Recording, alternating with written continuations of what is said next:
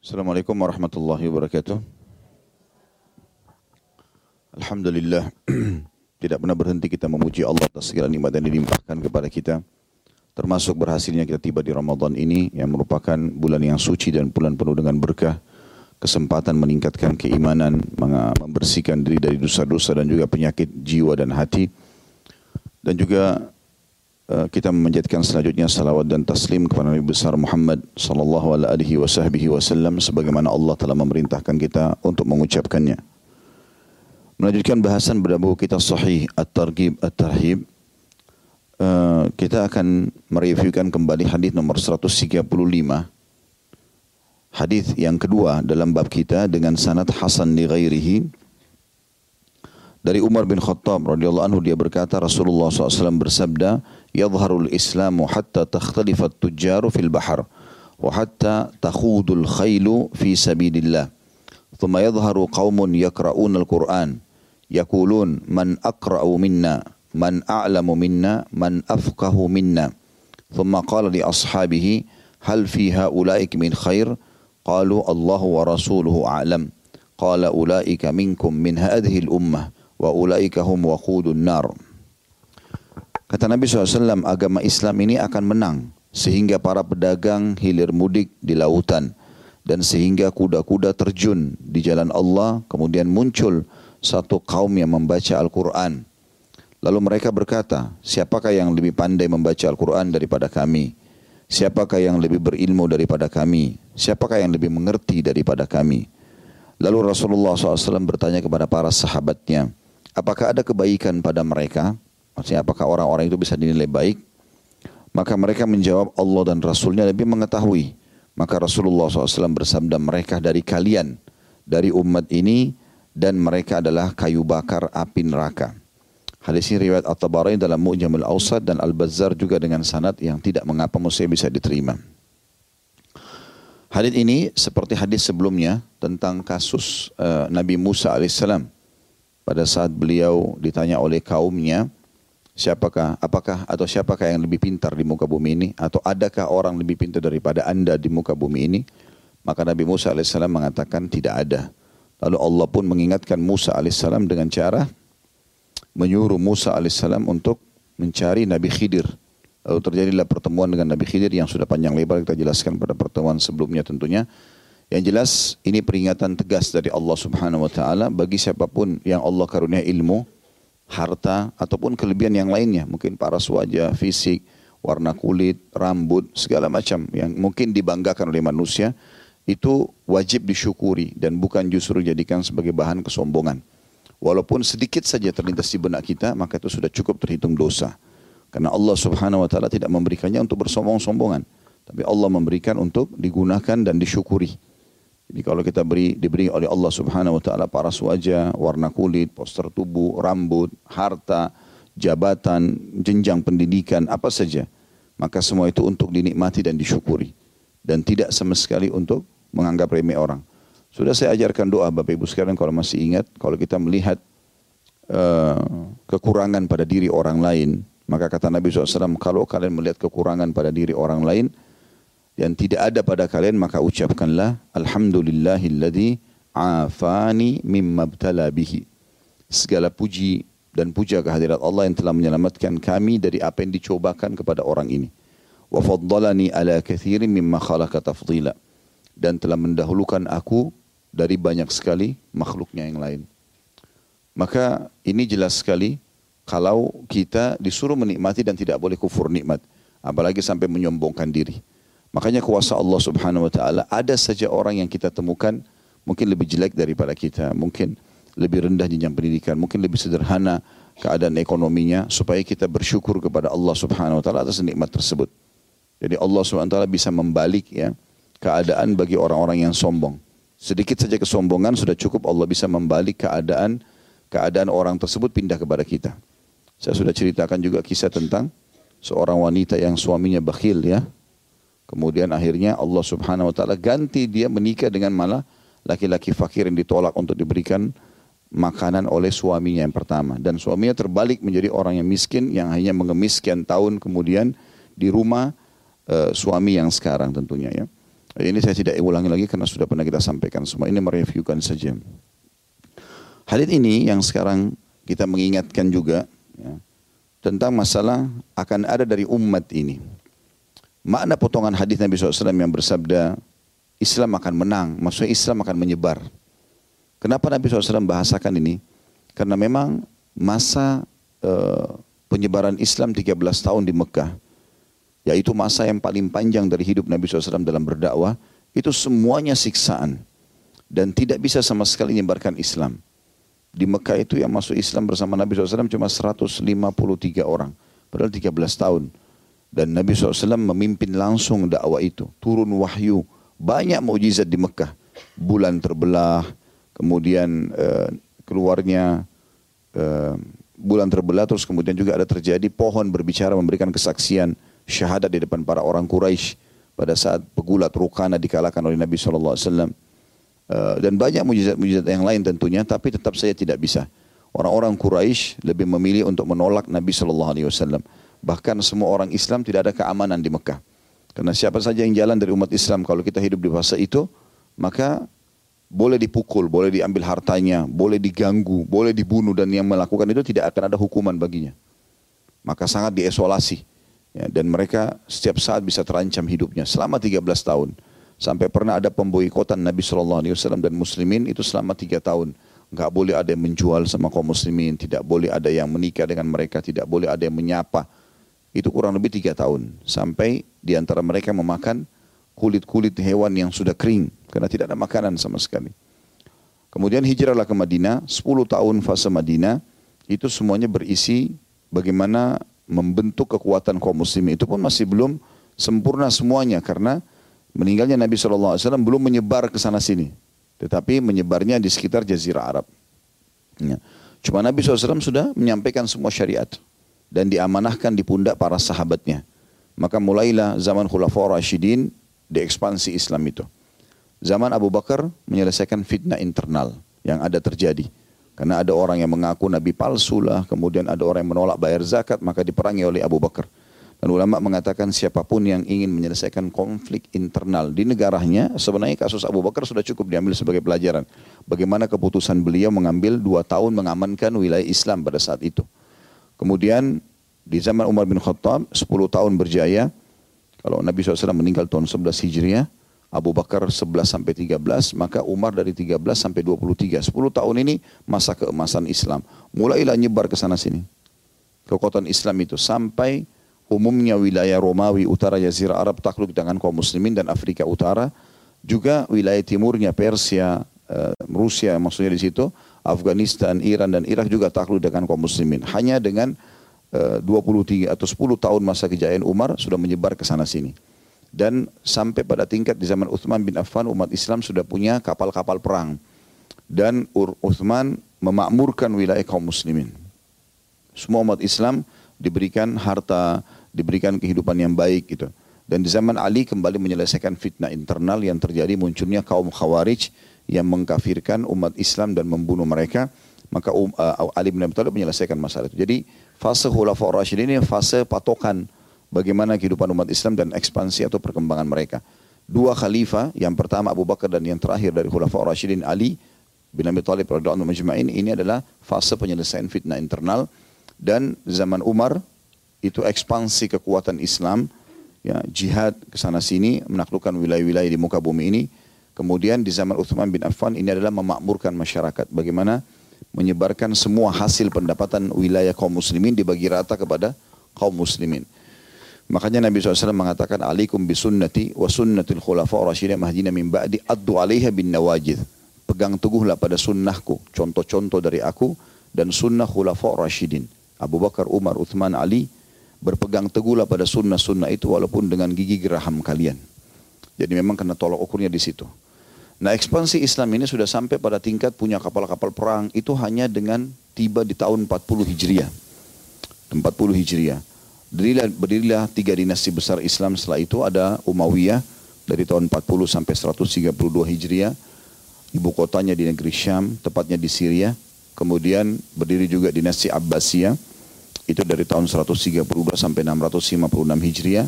Itu wilayahnya atau kok ibu kotanya di Irak di Baghdad. Kemudian berdiri Utsmaniyah yang kurang lebih 93 tahun saja yang lalu runtuh dan berubah dari khilafah menjadi republika itu lebih dari uh, hampir sekitar 800 tahunan ya karena dari tahun uh, sekitar 600 uh, Hijriah 670 Hijriah itu sampai sekitar uh, 1200-an Hijriah. Atau 1300-an Hijriah. Jadi dari tahun itu kurang lebih 700 tahunan uh, wilayah Islam sangat berjaya. Sampai kapal-kapal Muslim Utsmani itu kalau lewat di benua Eropa maka tidak ada gereja yang berani membunyikan lonceng karena khawatir mengganggu muslimin dan diserang oleh mereka. Tapi diserang sini dalam arti kata bukan uh, zalim tetapi memang karena kejayaan yang dimiliki oleh mereka. Dan umat Islam tidak pernah mengganggu. Siapa pun umat yang dibawa naungan pemerintah Islam tentu pada saat itu dilindungi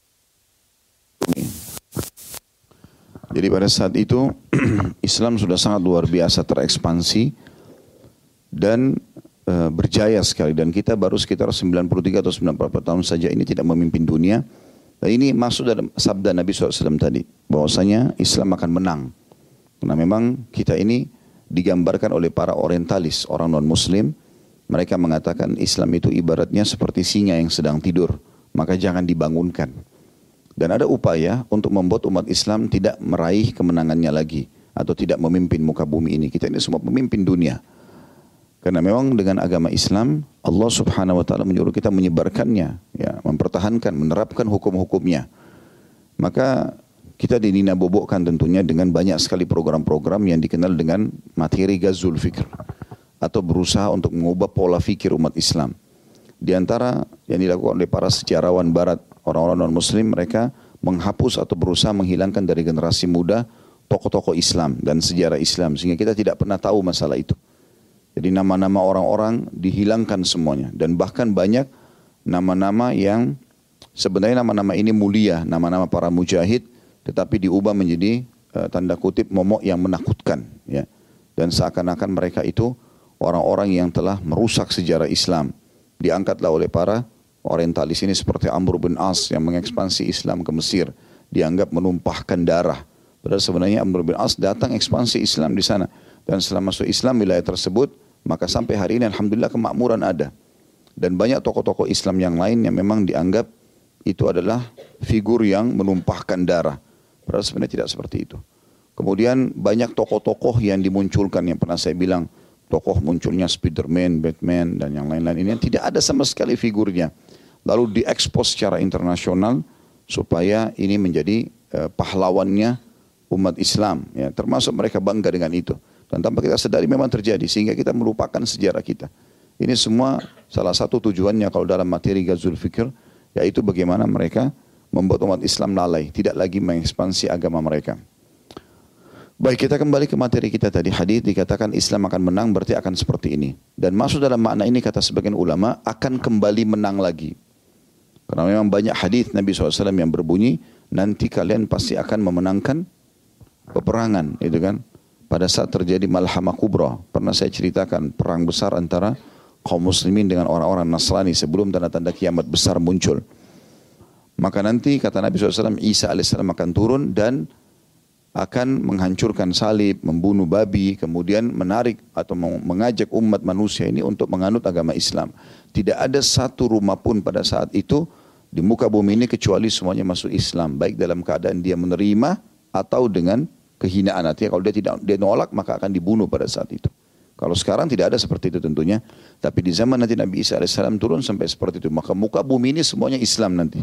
Tidak lagi agama lain semua akan diperangi di masa Nabi Isa AS bersama dengan Imam Mahdi kemudian yang dimaksud di sini sehingga para pedagang hilir mudik di lautan maksudnya dari kalian nanti akan terjadi uh, perputaran ekonomi yang sangat besar dan umat Islam ini punya andil. Dan itu terjadi di masa-masa kejayaan khilafah-khilafah dulu yang tadi Umayyah, Abbasiyah, ya Uthmaniyah seperti itu. Sekarang pun masih banyak umat Islam yang menguasai perdagangan tentunya ya.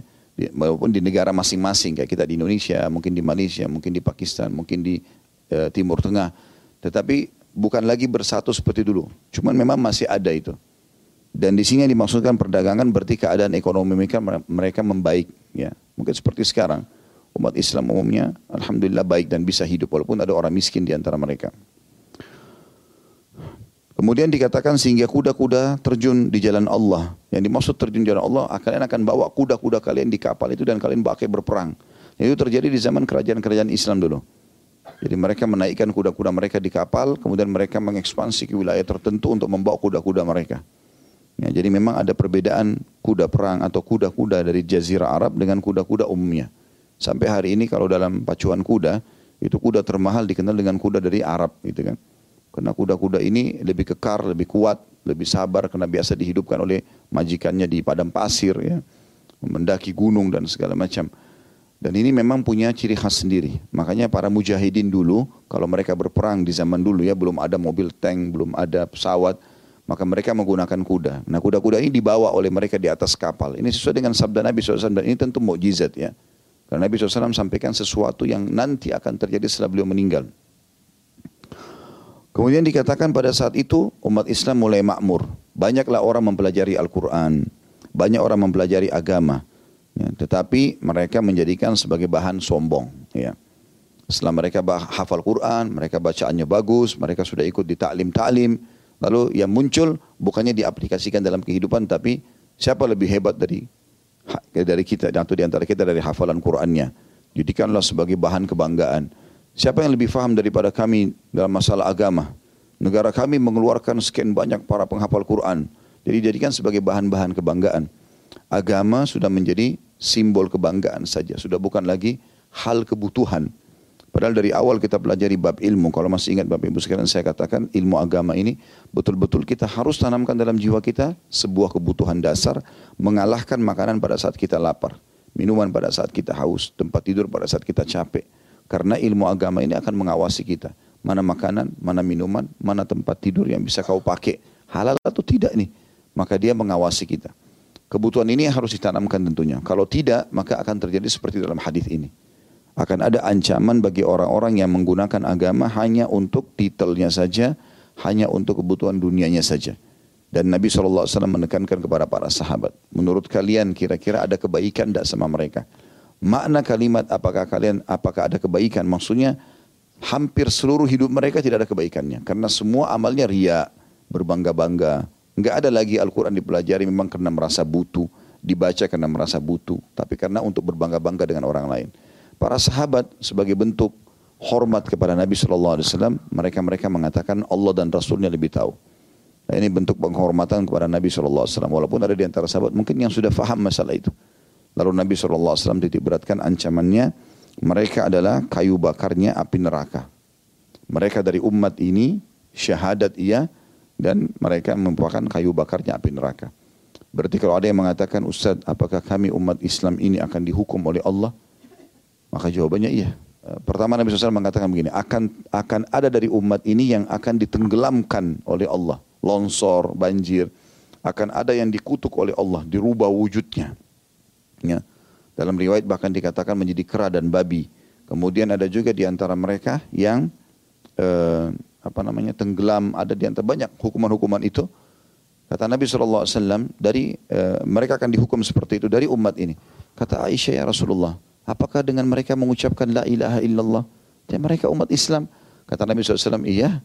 Kalau tersebar di tengah-tengah mereka perzinahan, tersebar riba, tersebar penyanyi-penyanyi wanita yang memang membuka auratnya tersebar dan itu, maka pada saat itu terjadilah itu, kata Nabi SAW. Artinya, karena mereka melanggar hukum Allah. Kita ini umat Islam disuruh oleh Allah SWT memimpin dan menerapkan hukum Allah. Kalau kita melanggar, berarti hukumnya lebih berat daripada orang yang tidak faham. Bahkan dalam syariat kita ditekankan, Allah tidak akan membinasakan satu wilayah sementara mereka tidak tahu hukum. Kalau mereka belum tahu sama sekali, Allah tidak akan binasakan mereka. Sampai datang pemberi peringatan. Kalau sudah tegak hujah atau argumentasi pada mereka, mereka tidak mau terima, barulah hukuman Allah datang. Jadi kalau ada bapak ibu bilang, ada satu wilayah, saya pernah tahu, semuanya orangnya melakukan kemaksiatan. Mungkin di pinggir pantai, na'udzubillah mereka tidak pakai pakaian, berzina sana sini, minum khamr. Kenapa Allah enggak hukum? Maka pertanyaan sederhana, sudah sampai belum kepada mereka argumentasi. Kalau sudah sampai pada mereka Islam, ini nggak boleh, ini haram, ini begini, ini begitu. Sudah ada dai-dai yang datang, ada peringatan sampai kepada mereka. Kalau sudah sampai maka hukuman Allah datang. Datanglah banjir, tsunami menghancurkan mereka. Tetapi kalau tidak ada sampai maka mereka tidak akan dihukum sama Allah. Karena Allah subhanahu wa ta'ala sendiri menyebutkan dalam banyak ayat Al-Quran masalah itu. Di antaranya yang pernah kita sebutkan surah Hud ya, surah nomor 11 ayatnya uh, 117. A'udzu billahi minasyaitonir rajim. Wa ma kana rabbuka liyuhlikal qura bidzulmin wa ahluha muslihun. Dan ketahuilah kata Allah SWT, Tuhanmu tidak akan membinasakan satu negeri sementara penduduknya berbuat kebaikan.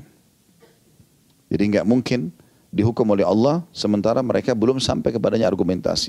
Juga kalau nggak salah dalam surah Al-Qasas ya, coba di surah nomor 28 ayatnya itu ayat 20 uh, eh, ayat 59. Ya, surah nomor 28 ayatnya 59. Saya bacakan ya. A'udzubillahi minasyaitonirrajim. Wa ma kana rabbuka muhlikal qura hatta yab'atha fi ummiha rasulan yatlu alaihim ayatina wa ma kunna muhlikil qura illa wa ahluha zalimun. Terjemahannya dan tidak adalah Tuhanmu membinasakan kota-kota sebelum apa? Dia mengutus di kota itu atau di ibu kotanya seorang rasul yang membacakan ayat-ayat kami kepada mereka. Dan tidak pernah pula kami membinasakan kota-kota kecuali penduduk dalam keadaan melakukan kezaliman. Jelas nggak ini? Berarti potongan pertama ayat ya. Allah tidak akan membinasakan satu negeri sampai diutus pada mereka atau pemberi eh, penjelas daripada argumentasi itu. Bahkan Allah Subhanahu wa taala menyebutkan tentang penduduk orang Mekah jadi orang-orang Mekah itu banyak menantang Nabi SAW. Mengatakan, hai Muhammad datangkan azab yang kau janjikan itu, yang kau ancamkan itu. Maka Allah katakan, di situ dikatakan, wahum yastakfirun. Dan Tuhan hai Muhammad tidak akan membinasakan satu uh, membinasakan mereka penduduk Mekah itu sementara kau ada di tengah-tengah mereka. Enggak mungkin azab Allah datang ada Nabi Muhammad SAW situ. Dan Allah tidak akan binasakan mereka selama mereka masih istighfar. Ada dosanya tapi mereka masih istighfar. Maka itu juga sudah cukup untuk menghambat datangnya adabnya Allah Subhanahu wa taala. Jadi makna daripada kalimat ini atau sabda Nabi sallallahu alaihi wasallam bahwasanya pasti akan dibinasakan kaum ini atau akan dibinasakan dari umat ini walaupun mereka syahadat umat Islam. Ya, kalau ada yang bertanya kenapa kok wilayah-wilayah Islam ya seperti di Indonesia berapa kali terjadi di Aceh, terjadi di kemarin di Palu, terjadi di Banten, terjadi di Lombok. Eh, wilayah mayoritasnya Islam. Kenapa kok bisa? Nah jawabannya sederhana. Karena mereka justru sudah faham agama, tapi mereka masih lakukan. Mirip sama orang yang sudah bekerja di satu perusahaan, udah tahu peraturannya. Melanggar kena ini loh, tapi tetap melanggar. Ya sudah, dikeluarkan gitu kan. Beda dengan orang pegawai baru masuk nggak ngerti. Maka mungkin pimpinan atau pemilik perusahaan akan mengatakan, oh dia belum tahu nih, enggak apa-apa. Kasih dulu deh SP1 misalnya. Orang yang sudah 10 tahun kerja, kemudian dia bulat itu kan aneh. Kayak kita lahir dalam keadaan Islam lalu kita masih melanggar. Kenapa? Untuk apa melanggar gitu? Baik itu yang dimaksud. Maka kalau orang terus ngotot dari umat ini melakukan pelanggaran sampai dia meninggal, dipastikan mereka akan menjadi kayu bakarnya neraka. Wa na'udzubillah. Hmm. Jadi ingat Bapak Ibu sekalian belajar di majelis ilmu seperti ini tujuannya untuk kita faham, kita amalkan, kita ajarkan. Bukan untuk berbangga-bangga, nggak perlu. Ya, makin kita berbangga hanya menunjukkan kalau saya hebat, saya pintar dan segala macam ini tidak ada gunanya. Ini malah ancaman berat buat dia. Karena akan terbukti dia pun sulit untuk mengamalkan. Allah Subhanahu wa taala akan memberkahi ilmu orang yang ikhlas dia pelajari untuk dia dapatkan ilmunya lalu dia amalkan ya. Hadis nomor 136 sama hanya ini uh, dari jalur sanad yang berbeda saja, jalur hadis yang berbeda. Hadis nomor tiga dalam bab kita Hasan di ghairihi dan diriwayatkan pula dari oleh Abu Ya'la Al-Bazzar dan At-Tabarani dari hadis Al-Abbas bin Abdul Muttalib radhiyallahu anhum. Selanjutnya 137 dan ini hadis terakhir dalam bab kita hadis keempat khusus di bab ini ya bab nomor 10 tentang masalah ya, ancaman mengklaim memiliki ilmu dan dan Al-Qur'an dari Ummu Fadl uh, koma ibu. Yang dimaksud situ adalah Ummu Fadl ini istrinya uh, Abbas, paman Nabi SAW. Abdullah bin Abbas radhiyallahu dari Rasulullah sallallahu alaihi wasallam bahwa Rasulullah SAW berdiri di Mekah di suatu malam. Lalu beliau bersabda, Allahumma hal ballaktu dalam kurung thalatha marrat. Faqama Umar bin Khattab wa kana awwaluha atau awwaha أواهاية فقال اللهم نعم وحرضت وجاهدت وجاهدت ونصحت. فقال ليظهرن الإيمان حتى يرد الكفر إلى مواطنه ولتخادن ولتخادن البحار ولا تخادن البحار بالإسلام ولا يأتين على الناس زمان يتعلمون فيه القرآن. يتعلمونه wa ثم يقولون قد qad وعلمنا فمن ذا الذي هو خير منا فهل في أولئك من خير قالوا يا رسول الله من أولئك قال أولئك منكم وأولئك هم وقود النار Nabi SAW satu malam di Mekah pernah berdiri di depan para sahabat. Kemudian beliau mengatakan, Ya Allah, apakah aku telah menyampaikan? Lalu beliau mengulangi tiga kali. Ya Allah, apakah aku sudah menyampaikan? Maksudnya ingin menunjukkan kepada para sahabat, kalian sudah faham belum ini apa yang saya sampaikan agama ini? Saya sudah bicara ya, kan harus jadi saksi hari kiamat. Maka Umar bin Khattab radhiyallahu berdiri dan dia termasuk orang yang awah. Ada putnot nomor 179 di bawah kecil, Kata al-awwah bentuk fa'il dari muna'awah. Artinya orang yang memohon. Dan dalam riwayat lain orang yang banyak menangis. Dikatakan pula orang yang banyak berdoa. Sebagaimana dalam kitab An-Nihaya. Pendapat terakhir inilah yang dipilih oleh Ibnu Jarir. Dalam tafsir Ibnu Jarir di dua halaman 394 dan 395 diambil dari firman Allah Subhanahu wa taala dalam surah At-Taubah 114, A'udzu billahi rajim. Inna Ibrahim al-awwahun halim. Sesungguhnya Ibrahim adalah seseorang yang sangat lembut hatinya lagi penyantun. Ya, jadi riwayat ini akan kita jelaskan tentu bagaimana Umar diberikan julukan anu seorang yang awah atau banyak berdoa dan berkata ya Allah memang engkau wahai Rasulullah telah mengobarkan jiwa mengerahkan jeripayah dan memberi nasihat. Rasulullah SAW bersabda, iman pasti unggul sehingga kekufuran terdesak ke tempat-tempatnya dan lautan benar-benar akan diarungi dengan membawa Islam dan sungguh akan datang suatu zaman kepada manusia mereka belajar Al-Quran, mempelajarinya dan membacanya. Kemudian mereka berkata, kami telah membaca dan mengetahui, maka siapa yang lebih baik daripada kami?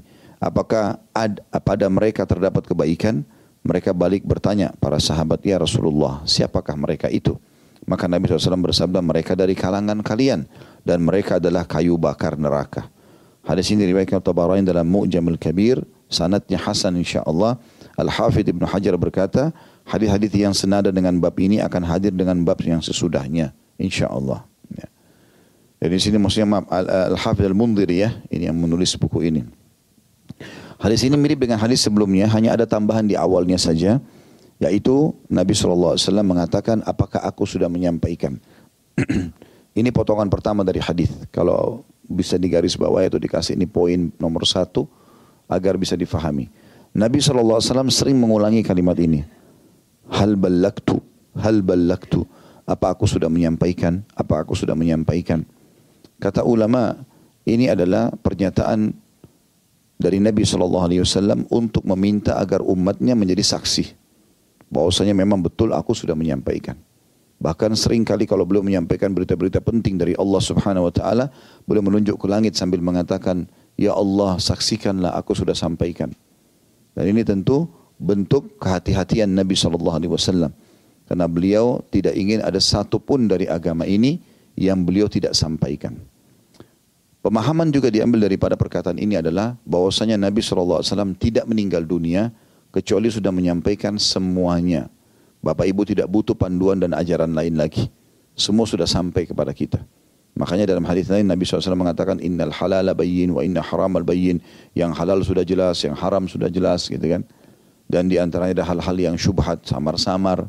Siapa yang menjerumuskan dirinya pada yang syubhat, dia siapa yang menyelamatkan diri dari syubhat, maka dia telah menyelamatkan kehormatan agama dan dirinya dan siapa yang menyerumuskan dirinya pada yang syubhat dia telah menyerumuskan dirinya pada yang haram seperti pengembala domba yang membawa domba-dombanya di ladang rumput, lalu rumputnya lebih tinggi dari dombanya, dia tidak tahu yang mana dicuri oleh serigala.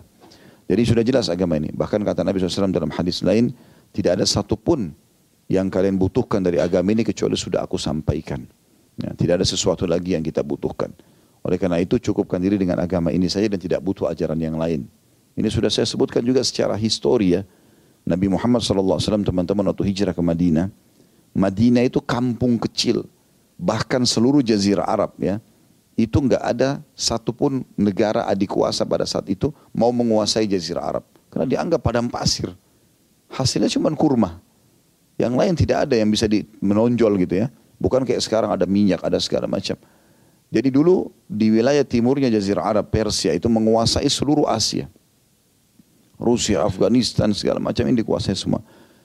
Romawi, negara dikuasai yang lain, utara Jazirah Arab, negeri Syam karena dianggap subur, Eropa dan seluruh Afrika. Jazirah Arab tengah-tengah ini, nggak ada yang kuasai. Memang nggak ada yang mau pada saat itu. Makanya waktu muncul Nabi Muhammad SAW di Jazirah Arab, mereka anggap siapa orang ini? Gitu. Ngaku dari sebuah wilayah yang dianggap miskin oleh mereka, tidak ada yang suka terus ngaku Nabi dan harus ikuti kalau tidak kufur masuk neraka, gitu kan? Makanya terjadi penolakan-penolakan dari mereka. Maka Nabi SAW di sini menitik beratkan pesan penting bahwasanya aku telah menyampaikan ya Allah semua pesanku ini atau pesanmu ini dan aku ingin ini disaksikan oleh semuanya. Gitu kan. Kemudian selanjutnya teman-teman sekalian beliau menyampaikan tiga kali dan potongan kedua Umar bin Khattab berdiri dan dia adalah seorang yang awah. Dan ini tadi yang kita ingin titik beratkan dikasih angka dua Makna awah banyak sekali. Ya, di antaranya suka berdoa, makna yang lain suka menangis, makna yang lain hatinya lembut, gitu loh. Dan ini sekaligus juga membantah perkataan sebagian orang mengatakan Umar bin Khattab orangnya keras. Ya, bukan keras Umar bin Khattab. Tegas iya. Tapi beliau adalah orang yang sangat lembut, sangat baik. Gitu. Dan ini adalah uh, pujian langsung disampaikan oleh para sahabat Nabi. Memang Umar bin Khattab disegani ya. Karena Umar nggak mau negosiasi tentang masalah haram. Haram ya haram, halal ya halal gitu kan. Dan beliau tegas, beda. Tegas dalam Islam boleh ya. Saya suka ini, saya nggak suka ini. Mau makan ini nggak? Nggak, saya tidak suka. Itu namanya tegas. Boleh, nggak apa-apa. Malah bagus, jelas hidup kita. Ya. Orang dilamar, nggak, saya nggak suka, saya nggak bisa. Selesai. Jadi tawarkan kerja, tawarkan bisnis, saya nggak bisa. Saya nggak cocok di sini. Selesai. Kita pun sebagai orang yang mengajak, ya sudah kalau gitu. Kita cari yang lain. Selesai. Begitu memang bagi seorang muslim. Itu namanya tegas. Tapi kalau keras tuh matanya melotot, tangannya melayang, mulutnya kasar, itu nggak boleh. Karena kata Nabi SAW, bukan sifat orang mukmin itu ta'an, la'an. Ta'an itu suka mencaci maki, menghardik, suka menghina. Itu bukan sifat orang Islam. Tapi tegas boleh. Ya, maka ini sifat Umar radhiyallahu anhu. Dan di sini keutamaan Umar bin Khattab. Kenapa? Karena pada saat Nabi SAW mengucapkan itu, padahal waktu itu masih fase Mekah. Fase Mekah ini belum semuanya wahyu turun. Apalagi mayoritas hukum-hukum syariat seperti misalnya perintah uh, puasa Ramadan, ya, perintah zakat, uh, perintah haji, itu setelah Nabi hijrah ke Madinah. Jadi di Mekah itu masih ada baru perintah sholat saja. Dan waktu itu pun sholat masih semuanya dua rakaat. Subuh dua rakaat, duhur dua rakaat, asar dua rakaat, maghrib dua rakaat, isya dua rakaat. Itu di fase pertama selesai Isra dan Mi'raj di Mekah. Berubah menjadi rakaat kayak kita sekarang itu setelah hijrah ke Madinah. Jadi waktu itu masih belum uh, semua wahyu turun. Tapi Nabi SAW sudah mengingatkan, yang sudah turun kepadaku ini sudah aku sampaikan ya. Maka Umar langsung merespon itu. Karena bentuk keimanannya kepada risalah Nabi Muhammad SAW. Beliau menyebutkan tiga kalimat di sini dalam hadisnya. Allahumma na'am, ya Allah benar, ya. Wa harratta wa nasahta. Ya, jadi dia memberikan kesaksian tiga hal terhadap pengorbanan Nabi SAW. Ya Allah memang engkau telah mengobarkan jiwa, eh, mengerahkan jeripaya dan memberi nasihat. Ya, jadi di sini uh, tulisan Eh, terjemahannya mungkin perlu kita luruskan ya. Yang dia bilang Umar bin Khattab mengatakan Allahumma na'am artinya iya benar ya. dengan nama Allah itu benar. Maksudnya engkau telah menyampaikan ya Rasulullah. Sini terjemahnya kan ya Allah gitu kan. Padahal sebenarnya terjemahnya bukan ya Allah di situ. Tapi e, ada tambahan. Bukan cukup yang mengatakan ya Allah benar ya Nabi sudah menyampaikan. Karena kalimat Allahumma na'am artinya Nabi sudah mengatakan apakah aku sudah menyampaikan. Dia mengatakan iya ya Allah saksikan itu benar. Itu maksudnya ya. Kemudian memang engkau E-nya ini nggak usah besar kalau dia pegang buku. Karena kalau engkau besar berarti Allah. Padahal yang Umar maksudkan adalah Nabi Muhammad sallallahu alaihi wasallam. Maka E-nya diganti huruf kecil karena pengaruh sekali tulisan-tulisan seperti ini ya. Karena kata ganti Allah selalu besar. Kalau kita mau mengatakan engkau ya Allah, E-nya harus besar walaupun di tengah-tengah paragraf atau di tengah tulisan. Dia juga D-nya diganti besar kata ganti Allah. Ini harus diganti seperti itu. Bentuk penghormatan kepada Allah SWT. Di sini Umar bin Khattab sering mengatakan ya Allah benar Ya, kemudian Umar bilang, sesungguhnya engkau ya Rasulullah. Maka E-nya enggak perlu besar di situ ya. Telah mengobarkan jiwa, maksudnya memberikan kami semangat, telah mengerahkan jeripayah atau berusaha untuk menyampaikan agama ini dan juga memberi nasihat. Maka Rasulullah SAW menyampaikanlah pada saat itu, padahal masih fase Mekah ya, iman pasti akan unggul sehingga kekufuran terdesak ke tempat-tempatnya. Ini potongan ketiga dari hadis. Ya, kalau mau diambil manfaatnya. Tadi potongan pertama perkataan Nabi SAW, Allahumma hal ballaktu. Ya Allah, apakah aku sudah menyampaikan? Sudah kita jelaskan ini ya tadi. Kemudian potongan yang kedua tadi adalah sifatnya Umar bin Khattab yang awah. Kemudian potongan ketiga yang kita ambil dari hadis adalah uh, perkataan Nabi SAW, iman pasti akan unggul sehingga kekufuran terdesak ke tempat-tempatnya. Yang dimaksud dengan iman adalah Islam. Ya, karena orang yang dinilai beriman hanya kaum muslimin. Ya, hanya kaum muslimin karena dianggap imannya benar gitu kan. Jadi tidak semuanya orang yang mengaku beriman kepada Allah langsung difonis berarti dia bisa diterima imannya. Karena orang Yahudi mengaku beriman kepada Allah. Orang Nasrani juga mengaku beriman kepada Allah. Tapi iman mereka tidak diterima. Karena mereka masih belum totalitas menunjukkan iman itu kepada Allah subhanahu wa ta'ala. Terbukti masih ada risalah Nabi Muhammad SAW yang mereka tolak. Saya sudah pernah bilang orang Nasrani aja kalau ditanya sekarang, bagaimana pendapat kalian tentang orang Yahudi? Pasti mereka akan mengatakan kafir. Loh, kok bisa? Mereka beriman pada Allah, mereka beriman pada Nabi Musa alaihissalam. Maka jawaban orang Nasrani pasti karena mereka masih nolak beriman pada Nabi Isa. Secara substansial aja ada penolakan beriman kepada Allah SWT maka dianggap kufur. Iman mereka tidak bermanfaat. Begitu juga kita umat Islam. Kenapa kita katakan Yahudi dan Nasrani kafir? Karena mereka masih menolak risalah Nabi Muhammad SAW. Maka yang dimaksud dengan iman adalah Islam. Pasti akan unggul sehingga kekufuran terdesak ke tempat-tempatnya maksudnya akan hilang dengan sendirinya kekufuran itu. Sampai nanti puncaknya turunnya Nabi Isa AS yang, yang menerapkan syariat Al-Quran. Ya, atau syariat Nabi Muhammad SAW. Makanya pernah kalau masih ingat riwayat Umar bin Khattab pernah pegang eh, lembaran-lembaran uh, Taurat di Madinah. Niatnya baik mau baca.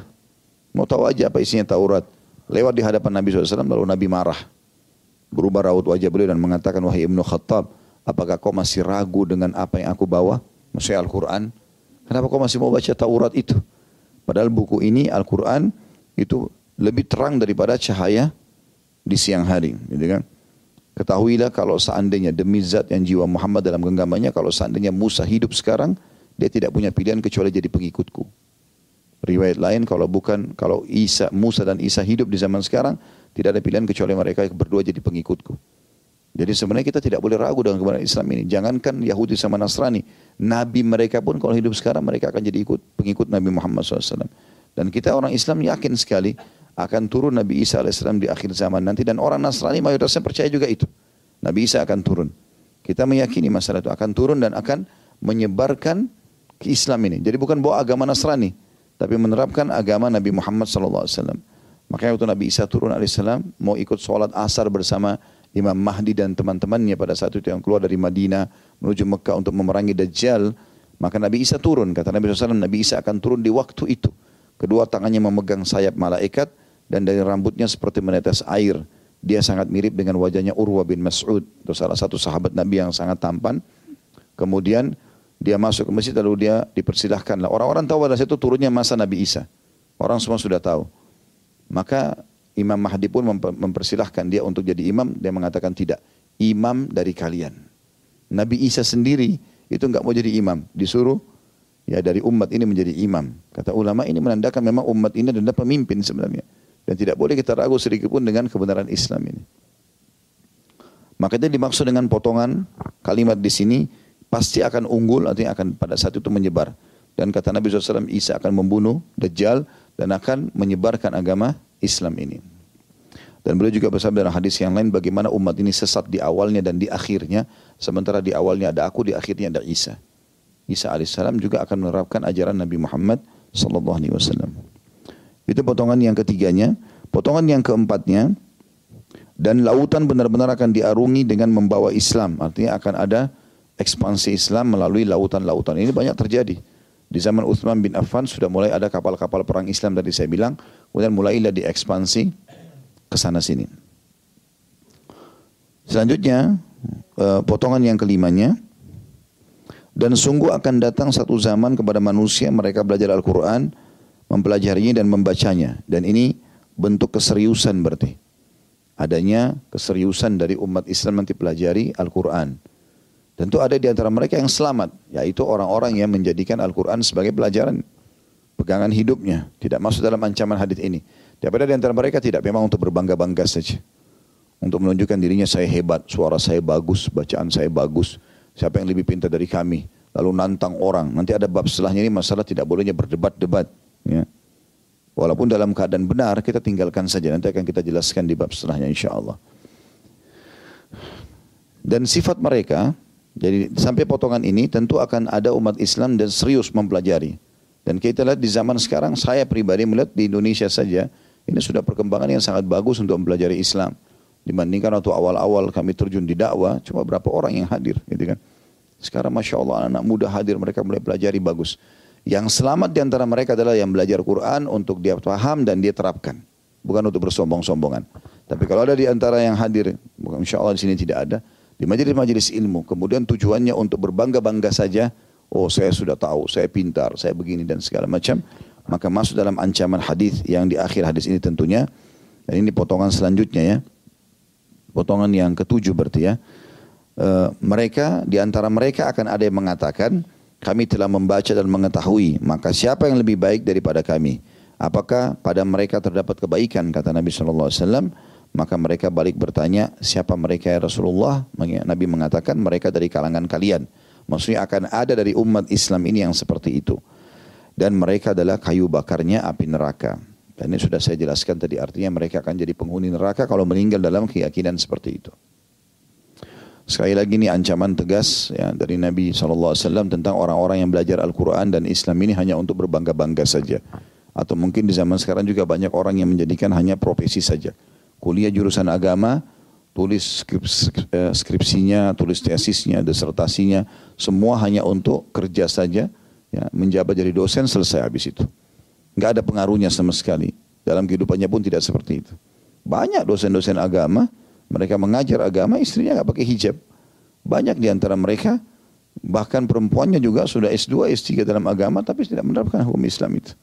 Dan lucunya, yang uniknya, kadang-kadang mereka justru tampil di layar-layar media untuk membantah Islam itu membantah hukum ini, membantah hukum itu, nggak mungkin, nggak tidak layak diterapkan sekarang. Al-Quran harus direvisi segala macam.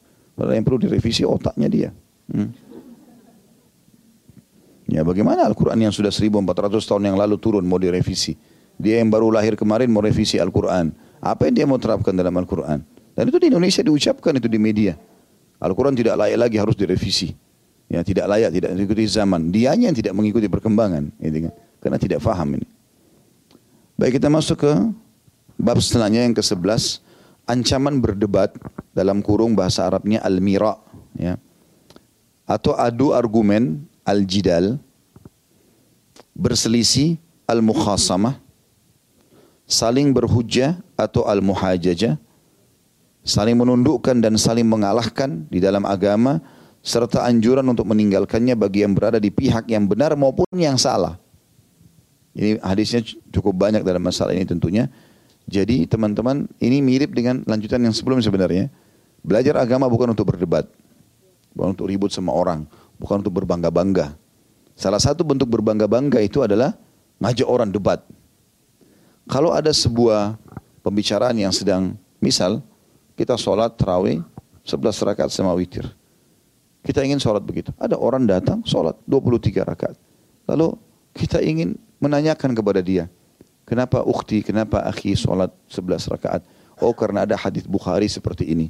Lalu misalnya kita mengatakan, oh saya juga menemukan riwayat Umar bin Khattab pernah kerjakan sampai 23. Sebatas itu saling menyampaikan, ya sudah, nggak ada masalah. Tapi kalau untuk saling menjatuhkan, menyalahkan, apalagi sampai saling menyerang, ini nggak boleh. Ya. Dan orang muslim yang berakal, kalau temannya menyampaikan sebuah dalil atau argumentasi lebih kuat, dia terima. Bukan untuk mengotot dengan kesalahan dia. Karena kita dalam Islam, kalau menemukan yang afdal, yang mufaddal, kita tinggalkan. Maksudnya yang lebih utama kita dahulukan daripada yang utama. Kalaupun kita temukan itu, maka kita terpilih yang itu tentunya. Yang lebih baik. Dan dalam Islam selalu dimotivasi untuk menjadi lebih baik. Ya. Itu kurang lebih makna daripada uh, judul ini ya. Karena ini memang sangat tegas ajaran atau uh, uh, peringatan Nabi SAW berhubungan dengan masalah ini. Hadis yang pertama uh, dalam bab kita ini, tepatnya hadis 138 dari awal kita belajar. Hasan di ghairihi maksudnya sanatnya Hasan dikuatkan dengan dari atau dari riwayat-riwayat yang lain. Dari Abu Umamah radhiyallahu anhu dia ia mengatakan Rasulullah sallallahu alaihi wasallam bersabda, "Man tarakal mira'a wa huwa mubtilun bunya lahu baitun fi rabtil jannah wa man tarakahu wa huwa muhikkun bunya lahu fi wasatiha wa man hassana khuluqahu bunya lahu fi a'laha." Barang siapa meninggalkan debat dalam agama atau mira' ya. Sementara dia di pihak yang salah, dia tidak punya argumen, orang ajak dia berdebat. Udah saya nggak mau berbicara karena saya nggak ada ilmunya misalnya gitu kan. Maka dibangunkan untuknya rumah di sekeliling surga. Gara-gara dia tinggalkan debat itu, dia dapat istana di surga. Barang sampai meninggalkannya sementara dia di pihak yang benar, dia sudah sampaikan, orang tidak mau terima, sudah ditinggalkan sama dia. Maka dia akan mendapatkan untuk dibangunkan istana di tengah-tengah surga. Dan barang siapa yang membaguskan akhlaknya, Justru dia mengajar, dia sampaikan, dia sabar ya, dengan sempurna masalah ilmu itu, maka dibangunkan untuknya di tempat tertinggi surga. Diriwayatkan oleh Abu Daud, Tirmidzi dan lafad hadis ini adalah lafadnya, maksudnya lafadnya Imam Tirmidzi, Ibnu Majah dan juga Al Baihaqi. Ini nama-nama orang semuanya. At-Tirmidzi berkata hadis ini hasan. Ada putut nomor 180 di bawah, kita baca dulu. Ini bisa difahami dalam kurung secara salah bahwa mereka semua meriwayatkannya dengan lafaz tersebut dari Abu Umamah. Padahal sebenarnya yang meriwayatkan dari mereka dari Abu Umamah hanyalah Abu Daud dengan riwayat yang senada. Sanatnya mungkin dihasankan, lafadznya adalah. Jadi maksudnya uh, Syekh Albani yang mentahkik buku ini, yang coba menelusuri hadis-hadis ini, mengatakan bahwasanya kebanyakan mereka yang menuliskan hadis ini menukil bahwasanya semuanya Abu Dawud, Tirmidzi, Ibnu Majah, Al Baihaqi ini meriwayatkan dari Abu Umamah. Padahal radhiyallahu anhu, padahal, padahal sebenarnya bukan semua dari Abu Umamah. Tapi ada riwayat-riwayat yang dinukil dari sahabat Nabi yang lain. Terbukti beliau mengatakan ada hadis di bawah sekali footnote-nya. Nabi SAW bersabda, Ana za'imun bi baitin fi rabtil jannah liman tarakal mira'a wa in kana muhiqqa wa bi baitin fi wasatil jannah liman tarakal kadhiba wa in kana mazihan wa bi baitin fi jannah liman hasuna. Artinya aku menjamin rumah di sekeliling surga atau bisa juga di tempat yang terbawa dari surga itu bagi orang yang meninggalkan berbantah-bantahan atau debat walaupun dia berada di pihak yang benar. Saya lagi baca di footnote ya di footnote di bawah, tulisan kecil. Halaman 203, bahasa Arabnya 204, terjemahannya. Di situ Nabi SAW mengatakan terjemahan tadi bahasa Arab yang saya baca itu, Aku menjamin rumah di sekeliling surga bagi orang yang meninggalkan berbantah-bantahan atau debat walaupun dia berada di pihak yang benar. Tugas kita cuma menyampaikan. Ribut-ribut gak usah. Ya. Maka dengan itu kita dapat istana di surga, di paling bawahnya surga atau sekeliling surga. Rumah juga di tengah-tengah surga, Nabi SAW mengatakan, aku menjamin bagi yang meninggalkan dusta walaupun dia bergurau. Bercanda aja nggak boleh bohong. Dan rumah di atas atau tertinggi surga bagi orang yang membaguskan akhlaknya. Dan ini kata Syekh Albani diriwayatkan oleh Ad-Diya Al-Maqdisi dalam Al-Hadith Al-Mukhtarah atau hadis-hadis pilihan yang meriwayatkan senada dengan lafaz tersebut adalah Ibnu Majah dan Tirmidzi. Dia menghasankannya dari Anas ibn Malik.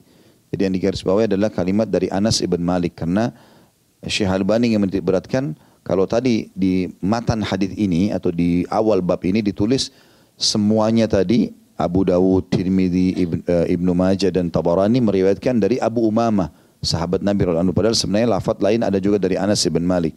Ini kejelian Syekh Albani dalam menelusuri hadis ya. Rahimahullah. Rahimahumullah semuanya. Yang paling dekat dengan lafaz tersebut adalah hadis Muadz berikutnya.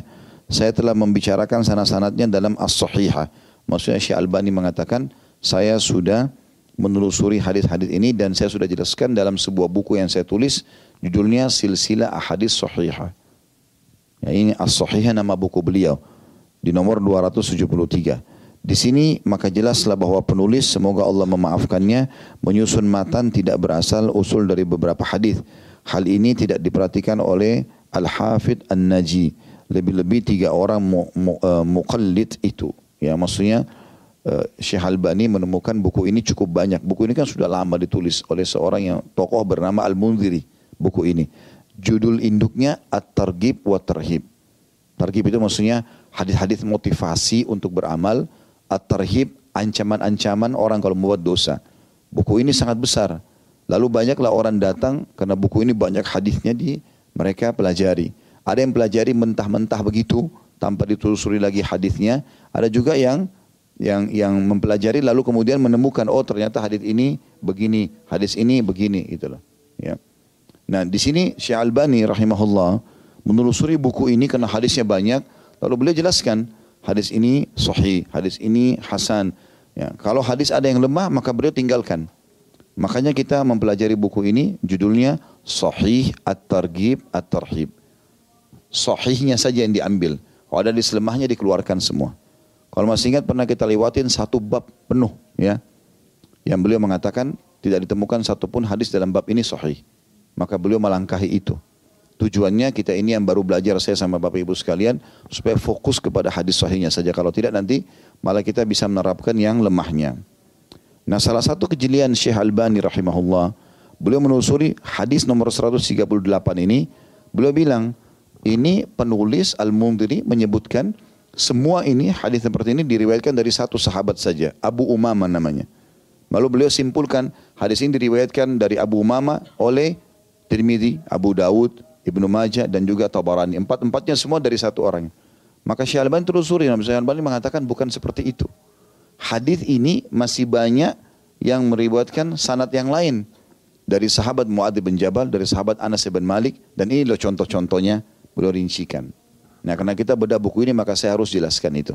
Kita bukan cuma sekedar mengambil manfaat dari sisi matan hadis tapi kita juga ambil manfaat dari sikap para ulama kita bagaimana menanggapi ilmu ini sehingga sangat dalam mereka mempelajarinya. Jelas nggak ini? Hmm, saya percaya karena orang puasa nggak boleh bohong. Baik, kemudian kita akan masuk sekarang membedah hadis ini. Di sini yang paling pertama adanya jaminan Nabi SAW surga. Jadi teman-teman ini bukan cuma jaminan diampuni dosanya, dapat istana langsung dalam surga. Dan lafat hadis yang di uh, footnote tadi, ana zaim. Saya penjamin, sebagian ulama hadis mengatakan juga berarti saya pun akan bersama mereka di situ. Ya. Artinya Nabi SAW bisa saja punya istana di surga itu. Di sekeliling surga khusus bagi orang yang meninggalkan perdebatan. Ya. Jadi debat-debat ini gak ada gunanya dalam Islam. Tidak usah berdebat. Kalau ada orang emosional, marah sama kita, udah tinggalin aja, diam aja sudah. Tinggalin. Saya sudah pernah bilang, kalau ada orang ajak kita bertengkar, biarin dia ribut sama tembok saja. Ya. Tinggalin saja. Kalau mau bicara baik-baik, ayo. Kalau mau ribut, enggak. Gitu. Maka ini salah satu sikap orang muslim. Insya Allah kalau jalankan ini dijamin awet muda, Bapak Ibu sekalian. Tidak suka ribut. Hmm. Ya karena tidak ada perdebatan. Udah kalau dia benar dia sampaikan. Setahu saya begini loh. Oh tapi gini-gini ya sudah terserah kamu deh. Karena percuma kita sudah jelasin dia nggak mau tahu kan. Ya sudah. Jadi di sini dikatakan saya akan menjamin istana di sekeliling surga bagi orang yang meninggalkan perdebatan walaupun dia benar. Dia udah benar nih, kita sudah sampaikan, dia nggak mau tahu ya sudah aja, tinggalkan saja. Kemudian yang kedua adalah jaminan bagi orang yang meninggalkan bohong walaupun bercanda. Apalagi serius nih, ya. Bercanda aja nggak boleh. Nah ini ancaman bagi para pelawak-pelawak. Sengaja ngarang-ngarang cerita untuk buat orang tertawa, gitu kan. Orang kalau ketawa memang ada sebabnya, mungkin. Tapi kalau di karang-karang, dongeng-dongeng, bohong, dusta, Bahkan ini kita sayangkan masuk ke alam para da'i ini. Ya, ada di antara mereka bawa cerita bohong nggak masuk di akal gitu. Nggak ada riwayatnya, nggak ada sanatnya. Yang penting orang ketawa aja. Ini nggak boleh ini. Ada ancamannya ini, ya. Kalau orang yang meninggalkan itu dapat istana di surga, berarti orang yang melakukannya akan masuk dalam bab bohong. Ini ada ancaman neraka tentunya.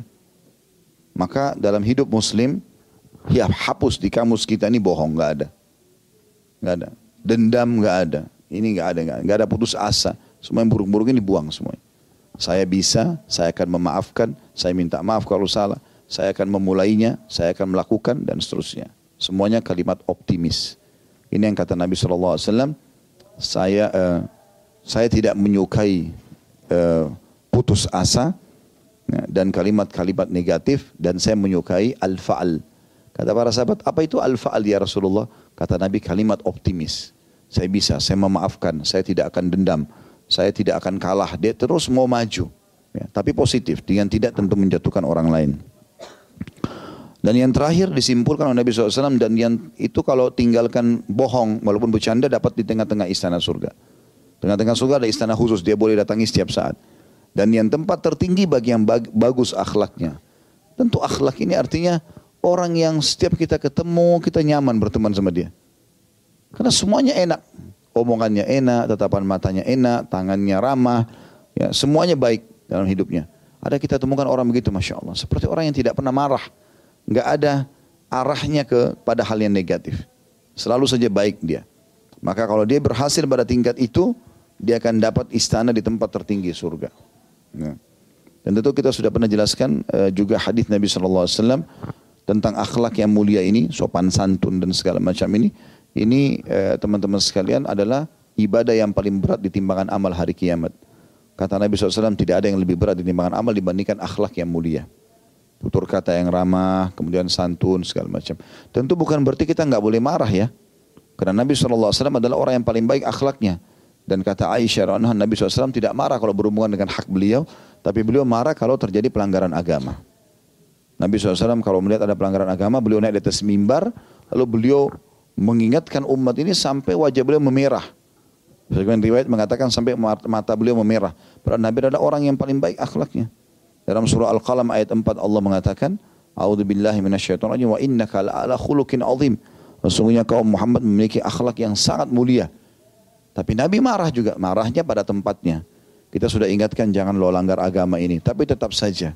Karena ada orang harus dimarahin baru dia berhenti.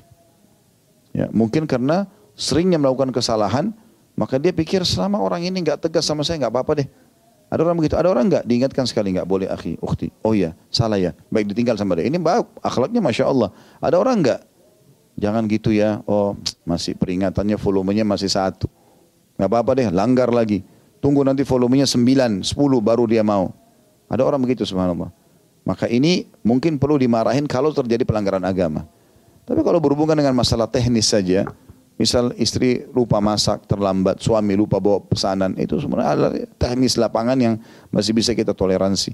Tapi kalau sudah nggak sholat, mau kerjakan benda-benda agama, ini berbeda, gitu kan? Maka di sini tentu dipertemukan antara yang dimaksud akhlak yang mulia, sopan santun dan baik dengan ya, apa namanya tegasnya dalam penentuan atau peringatan tentang masalah pelanggaran agama. Hadis setelahnya masih mirip dengan yang tadi, cuma berbeda lafaz saja nomor 139 hadis nomor 2 dalam bab kita Hasan di ghairihi juga.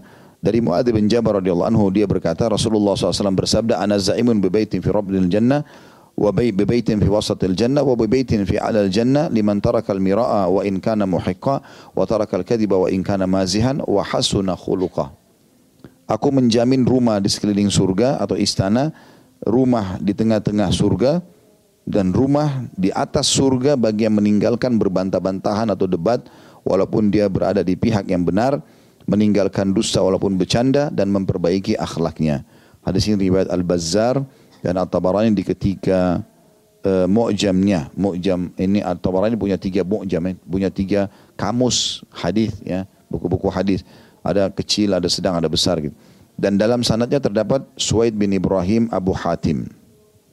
Di sini Syekh Albani menelusuri juga salah satu hal yang dalam beliau bahas adalah masalah Footnote nomor 181 ini termasuk kekeliruan karena Suwaid itu atau ini tidak tercantum dalam hadis ini. Akan tapi dia ada dalam riwayat yang lain yang senada dengan ini dari hadis Ibnu Abbas yang bisa Anda baca dalam Al-Majma' jadi 8 halaman 23 dan dengannya hadis ini menjadi kuat. Ini dinukil oleh tiga orang pemberi komentar tersebut dariku akan tetapi kepada salah satu atau satu hal mereka memenggal ucapanku dengannya hadis ini menjadi kuat Apakah ini termasuk konsekuensi tahqiq dan amanah ilmiah menurut mereka? Maksudnya tahqiq ini penelusuran hadis tadi ya lebih dalam. Ini perkataan Syekh Albani yang mentahqiq buku ini. Tapi kita kembali kepada isi hadis, ini mirip dengan tadi, cuma bedanya hadis sebelumnya tadi dirincikan di, di, di tempat sekeliling surga bagian bawah bagi orang yang meninggalkan perdebatan, yang di tengah-tengah bagi orang yang meninggalkan dusta, yang atas orang yang paling baik akhlaknya. Kalau di sini lafaz ini digabung semuanya. Aku akan menjamin istana di sekeliling surga, tengah surga dan juga bagian atasnya. Lalu beliau sebutkan. Baru kemudian disebutkan satu persatu gitu ya. Hadis selanjutnya nomor 140. Tepatnya hadis urutan tiga dalam bab kita. Sahih di ghairihi. Dari Abu Sa'id al-Khudri radhiyallahu anhu dia berkata, "Kunna julusan 'inda babi Rasulillah sallallahu alaihi wasallam natadzakar yanzi'u hadha bi ayah wa yanzi'u hadha bi ayah." فخرج علينا رسول الله صلى الله عليه وسلم كأنما يفقأ في وجهه حب الرمان فقال يا هؤلاء بهذا بؤثتم أم بهذا أمرتم لا ترجعوا بعد كفارا يضرب بعضكم رقاب بعد Kami pernah duduk, kata Abu Sa'id Hudri radhiyallahu anhu, berbincang di pintu atau di depan pintu rumah Nabi sallallahu alaihi wasallam, di depan pintu rumah Rasulullah wasallam ini mencomot ayat ya. Maksudnya membahas tentang ayat ya. Dan yang ini mencomot ayat juga. Maksudnya masing-masing menyampaikan. Allah berfirman, yang satu lagi mengatakan Allah berfirman pas di depan rumah Nabi. Beberapa orang sahabat lakukan itu. Maka Rasulullah SAW keluar kepada kami seolah-olah biji delima dibelah di wajah beliau. Ya. Ini tentu menggambarkan tentang masalah putih dan tampannya Nabi SAW. Mereka gambarkan karena Nabi kulitnya putih dan saking putihnya pipi beliau biasa berwarna merah. Ya. Lalu beliau bersabda, wahai orang-orang, apakah dengan ini kalian diutus ataukah dengan ini kalian diperintahkan? Janganlah kalian kembali kepada kekufuran sesudahku. Sebagian dari kalian memenggal leher sebagian yang lainnya. Hadis ini riwayatkan Tabarani dalam Mu'jamul Kabir dan juga padanya terdapat Suwaid. Kita rincikan hadis ini, jadi hadis ini sebenarnya lebih uh, menjelaskan tentang aplikasi lapangan atau sesuatu yang terjadi di lapangan dari karangan sahabat yang dihubungkan dengan dua buah hadis sebelumnya. Jadi rupanya ada beberapa sahabat memang mereka setiap hari Bapak Ibu sekalian datang ke depan rumah Nabi nungguin Nabi keluar. Kalau Nabi keluar mereka ikut, Nabi ke pasar mereka ikut, Nabi jenguk orang sakit mereka ikut. Mungkin ada wahyu turun di tengah jalan, mungkin ada nasihat Nabi yang mereka bisa ambil gitu kan. Nah sementara nunggu Nabi keluar, mereka lagi diskusi rupanya depan rumah Nabi, karena depan pintu jadi kedengaran. Maka yang ini membahas ayat Allah berfirman, yang ini mengatakan Allah berfirman, jadi mereka saling berdebat. Maka Nabi SAW pun keluar lalu menegur masalah itu. Nabi mengatakan, apakah dengan seperti ini kalian diperintahkan dalam syariat? Disuruh begini saling debat-debat nih. Ketahuilah, ya jangan kalian kembali setelahku menjadi kafir, sebagian kalian memenggal leher sebagian yang lain. Apa maknanya? Beliau mengatakan kalau kalian kembangkan terus perdebatan begini pasti saling bunuh-membunuh nih. Ujungnya bisa saling bunuh-membunuh. Ya. Ini sholat 11, ini sholat 23. Ribut gara-gara sunnah. Padahal enggak sholat pun enggak apa-apa. Karena sholat sunnah. Itu kan. Tapi sempat berita terjadi itu hari bahkan di sebagian wilayah mau perang-perangan gara-gara itu. Untuk apa? Wah, orang mau kerjakan sebelas silakan mau dua silakan kan sunnah gitu kan. Kalau ada dalilnya jelas. Kecuali orang itu lakukan kemaksiatan, dosa itu lain. Gitu kan. Kita ingatkan, kita luruskan dan itu amar ma'ruf nahi mungkar. Tapi kalau kebaikan, ya sudah. Kecuali kalau dia betul-betul lakukan perbuatan yang tidak ada sama sekali dalam syariat itu lain. Itu juga satu kemungkaran harus diluruskan gitu kan. Tetapi kalau semua ada dalilnya sudah, gitu kan. Imam Syafi'i rahimahullah pernah berbicara dengan satu orang. Saya lupa namanya subhanallah. Nah, kalau tidak salah namanya orang itu Hasan. Salah satu orang tokoh juga di zaman itu gitu. Duduk di masjid, lalu orang itu menyampaikan argumentasi. Imam Syafi'i juga sampaikan. Kalau yang saya tahu itu begini, rupanya orang ini terus ngotot gitu loh. Imam Syafi'i tinggalkan. Lalu orang itu kayak agak marah, Imam Syafi'i jadi hubungan mereka kayak agak renggang. Maka Imam Syafi'i pada saat datang di hari kedua, datang ke orang itu lalu memegang tangannya sambil mengatakan, ehm, bukankah Abu Musa dijulukannya, oh ya Abu Musa, bukankah kita tetap bersaudara dalam Islam? Artinya untuk apa ini sampai membuat kita ribut begini nih, musuh-musuhan gara-gara perbedaan pendapat saja gitu kan? Selama memang jelas dalilnya, gitu kan? Ya sebenarnya oke. Kalau orang ngotot salah, misal sudah jelas sholat duhur empat rakaat lalu dia bilang enggak tiga, ngotot. Semua umat Islam tahu duhur itu empat rakaat. Kenapa ngotot tiga? Makanya nggak mungkin ini salah gitu kan. Tapi kalau orang berbeda pendapat dalam masalah sholat sunnah, ibadah sunnah, dan seterusnya ini adalah hal-hal yang harus jadi. Tapi tentu saya bilang tadi, kita diperintahkan sebagai seorang muslim, harus kita melihat dengan akal sehat kita, mana yang lebih utama, afdal. Kalau pendapat si A lebih kuat dalilnya, sudah kita pegang itu. Supaya ibadah kita lebih maksimal pahalanya kan begitu. Maka sabda Nabi SAW yang perlu kita garis bawahi akhir hadis. Ya, padahal sahabat cuma saling ngobrol nih. Allah berfirman, yang satu lagi bilang Allah berfirman, padahal ini sahabat Nabi di depan rumah Nabi. Maka Nabi sudah ingatkan, ya, jangan kalian kembali menjadi kafir setelah aku meninggal nanti. Sekarang aku masih bisa ingatkan nih, kalau aku sudah tidak ada, terjadi pada umatku ini, maka kalian bisa kafir. Kenapa bisa kafir? Karena kalian saling memenggal leher satu sama yang lain. Gara-gara potongan ayat yang salah faham saja, maka saling membunuh. Ini bahaya sekali. Selanjutnya hadis nomor 4 ya. Dengan sanad Hasan, urutan hadisnya nomor 141. Dari Abu Umamah radhiyallahu anhu, beliau berkata Rasulullah SAW bersabda, "Ma dhalla qaumun ba'da huda kanu alaihi illa utul jadal." Thumma qara'a, "Ma darabuhu laka illa jadala." Kata Nabi SAW terjemahannya, tidaklah satu kaum tersesat setelah petunjuk yang mereka pegang uh, pegang teguh, melainkan karena mereka diberi jadal atau mereka hobi berdebat. Lalu beliau membaca, mereka tidak memberikan perumpamaan itu kepadamu, hai Muhammad, melainkan dengan maksud membantah saja. Ya. Ini diambil dari surah Zukhruf ayat 57. Diriwayatkan oleh Tirmidzi, Ibnu Majah, Ibnu Abi uh, Ibnu Abi Dunya dalam kitab As-Samt dan lain-lain. Tirmidzi berkata hadis ini hasan sahih. Yang dimaksud dalam hadis ini kalau kita tarik pelajarannya adalah Nabi SAW mengatakan kalau orang sudah belajar agama, sudah mulai faham, kapan dia terapkan agama itu untuk dia, diajarkan baik-baik, maka akan berkah buat dia. Kapan dia pakai untuk berdebat, maka akan jadi masalah buat dia maka akan membuat mereka jauh dari agama. Subhanallah kita temukan orang yang suka berdebat ini, ini jadi masalah buat dia. Sibuk tiap hari, mau patahkan argumennya orang ini, mau sibuk nyalakan orang itu, selalu itu kerjanya tiap hari. Ini tidak baik. Di Indonesia itu ada. Kerjanya itu saja. Gitu kan. Jadi akhirnya tidak ada manfaat buat umat. Umat ini sholat aja masih banyak belum sholat ini. Banyak Islam itu yang perlu ditegangkan adalah masalah rukun Islamnya. Yang ditekankan. Itu yang perlu ditanamkan dan mereka terapkan dalam kehidupan sehari-hari. Lalu sampai mati istiqomah kebaikan-kebaikan jauh haram tinggal eh, nikmati yang halal. Maka jangan masuk kepada hal-hal yang tidak dibutuhkan ini. Ribut pada hal-hal yang tidak dibutuhkan itu kan. Apalagi kalau iman dasarnya jelas argumentasinya. Allahu a'lam. Dan ini berarti menandakan orang akan sesat kalau dia lakukan itu. Makan jauh menyimpang dari agama. Selanjutnya nomor 142, tepatnya hadis nomor 5 dengan sanad sahih dari Aisyah radhiyallahu anha bahwasanya ia berkata Rasulullah SAW bersabda Inna abghadar rijali ilallahil aladdul khasim Sesungguhnya laki-laki yang paling dibenci oleh Allah Ta'ala adalah orang yang paling keras mendebat lagi membantah. Hadis ini riwayat Imam Muslim, Imam Bukhari Muslim, Tirmidzi dan juga An-Nasa'i.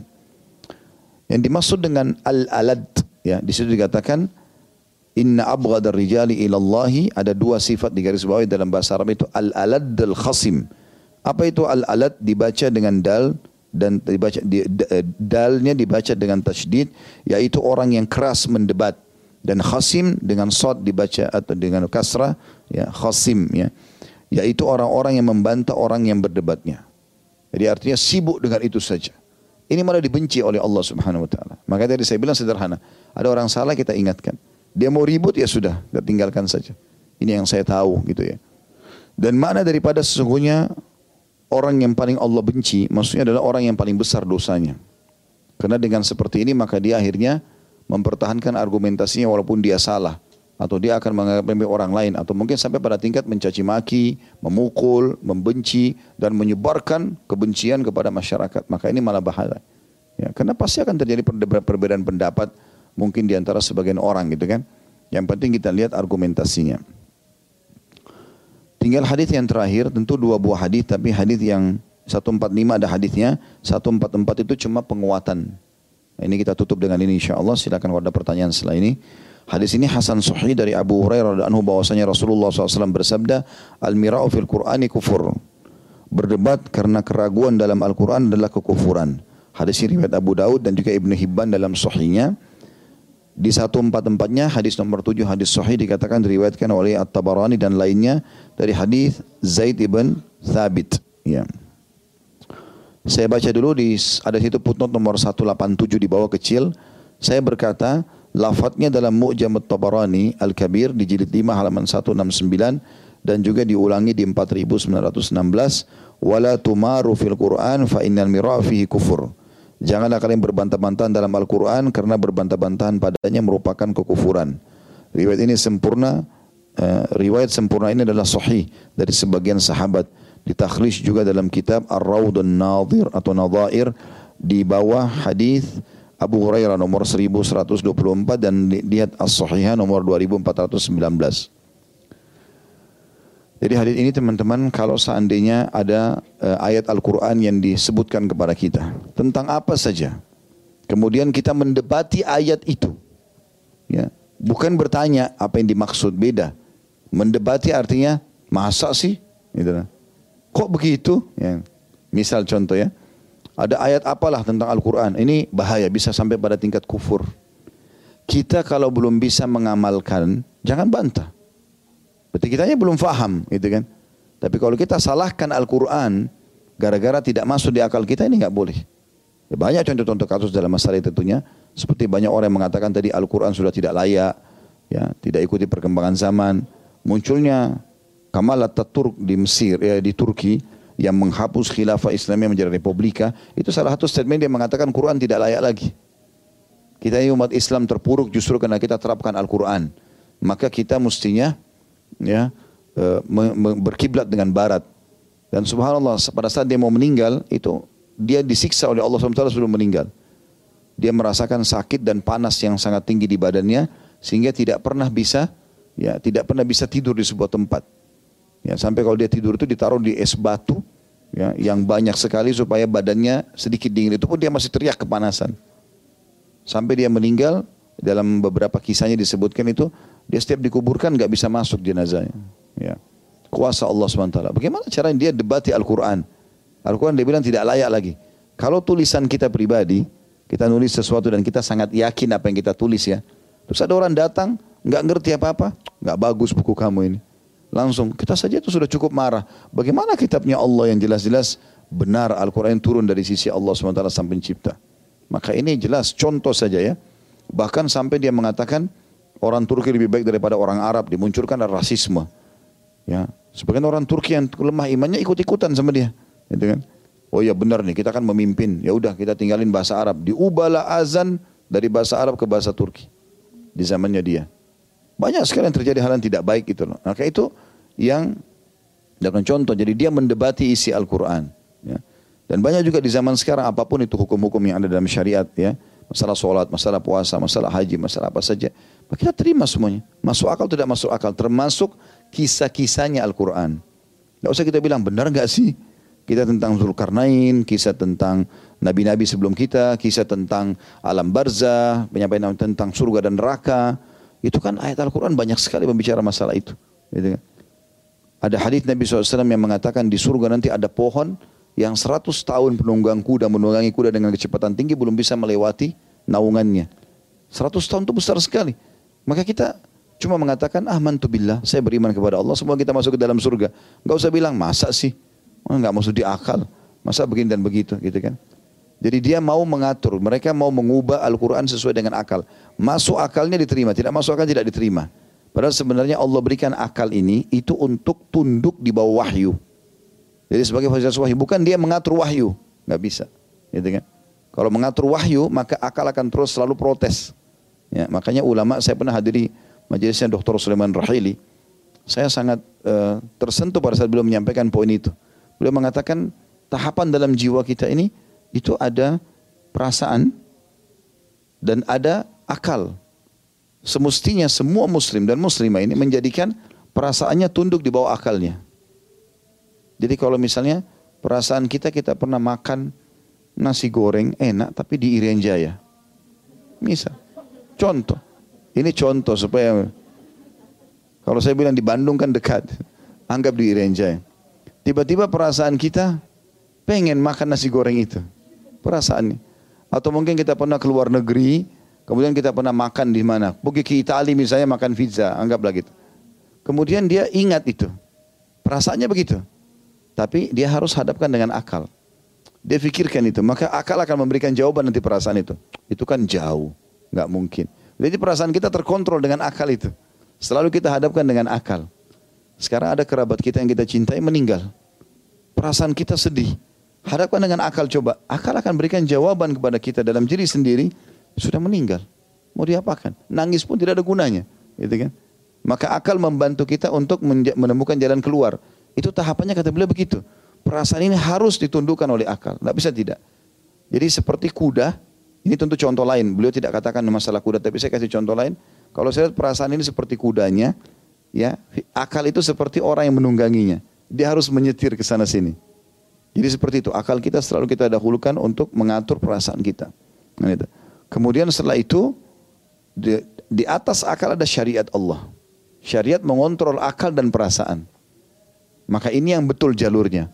Kalau nggak seperti ini akan kacau balau semua. Misal orang dahulukan perasaan dari akal. Maka selalu dia bersedih bertahun-tahun kena meninggalnya seseorang. Akalnya memberikan apa pun dia tidak mau terima. Dia dahulukan perasaan. Tapi kan perasaan saya begini, ya susah.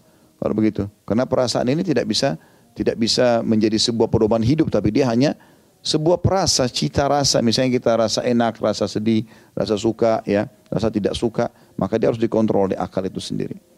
Ini poin perlu berhubungan dengan masalah itu. Makanya dalam memahami Al-Quran bukan dengan perasaan, bukan juga dengan akal saja, tetapi keduanya harus digabungkan untuk menerima wahyu itu, bukan mengaturnya, nggak bisa diatur.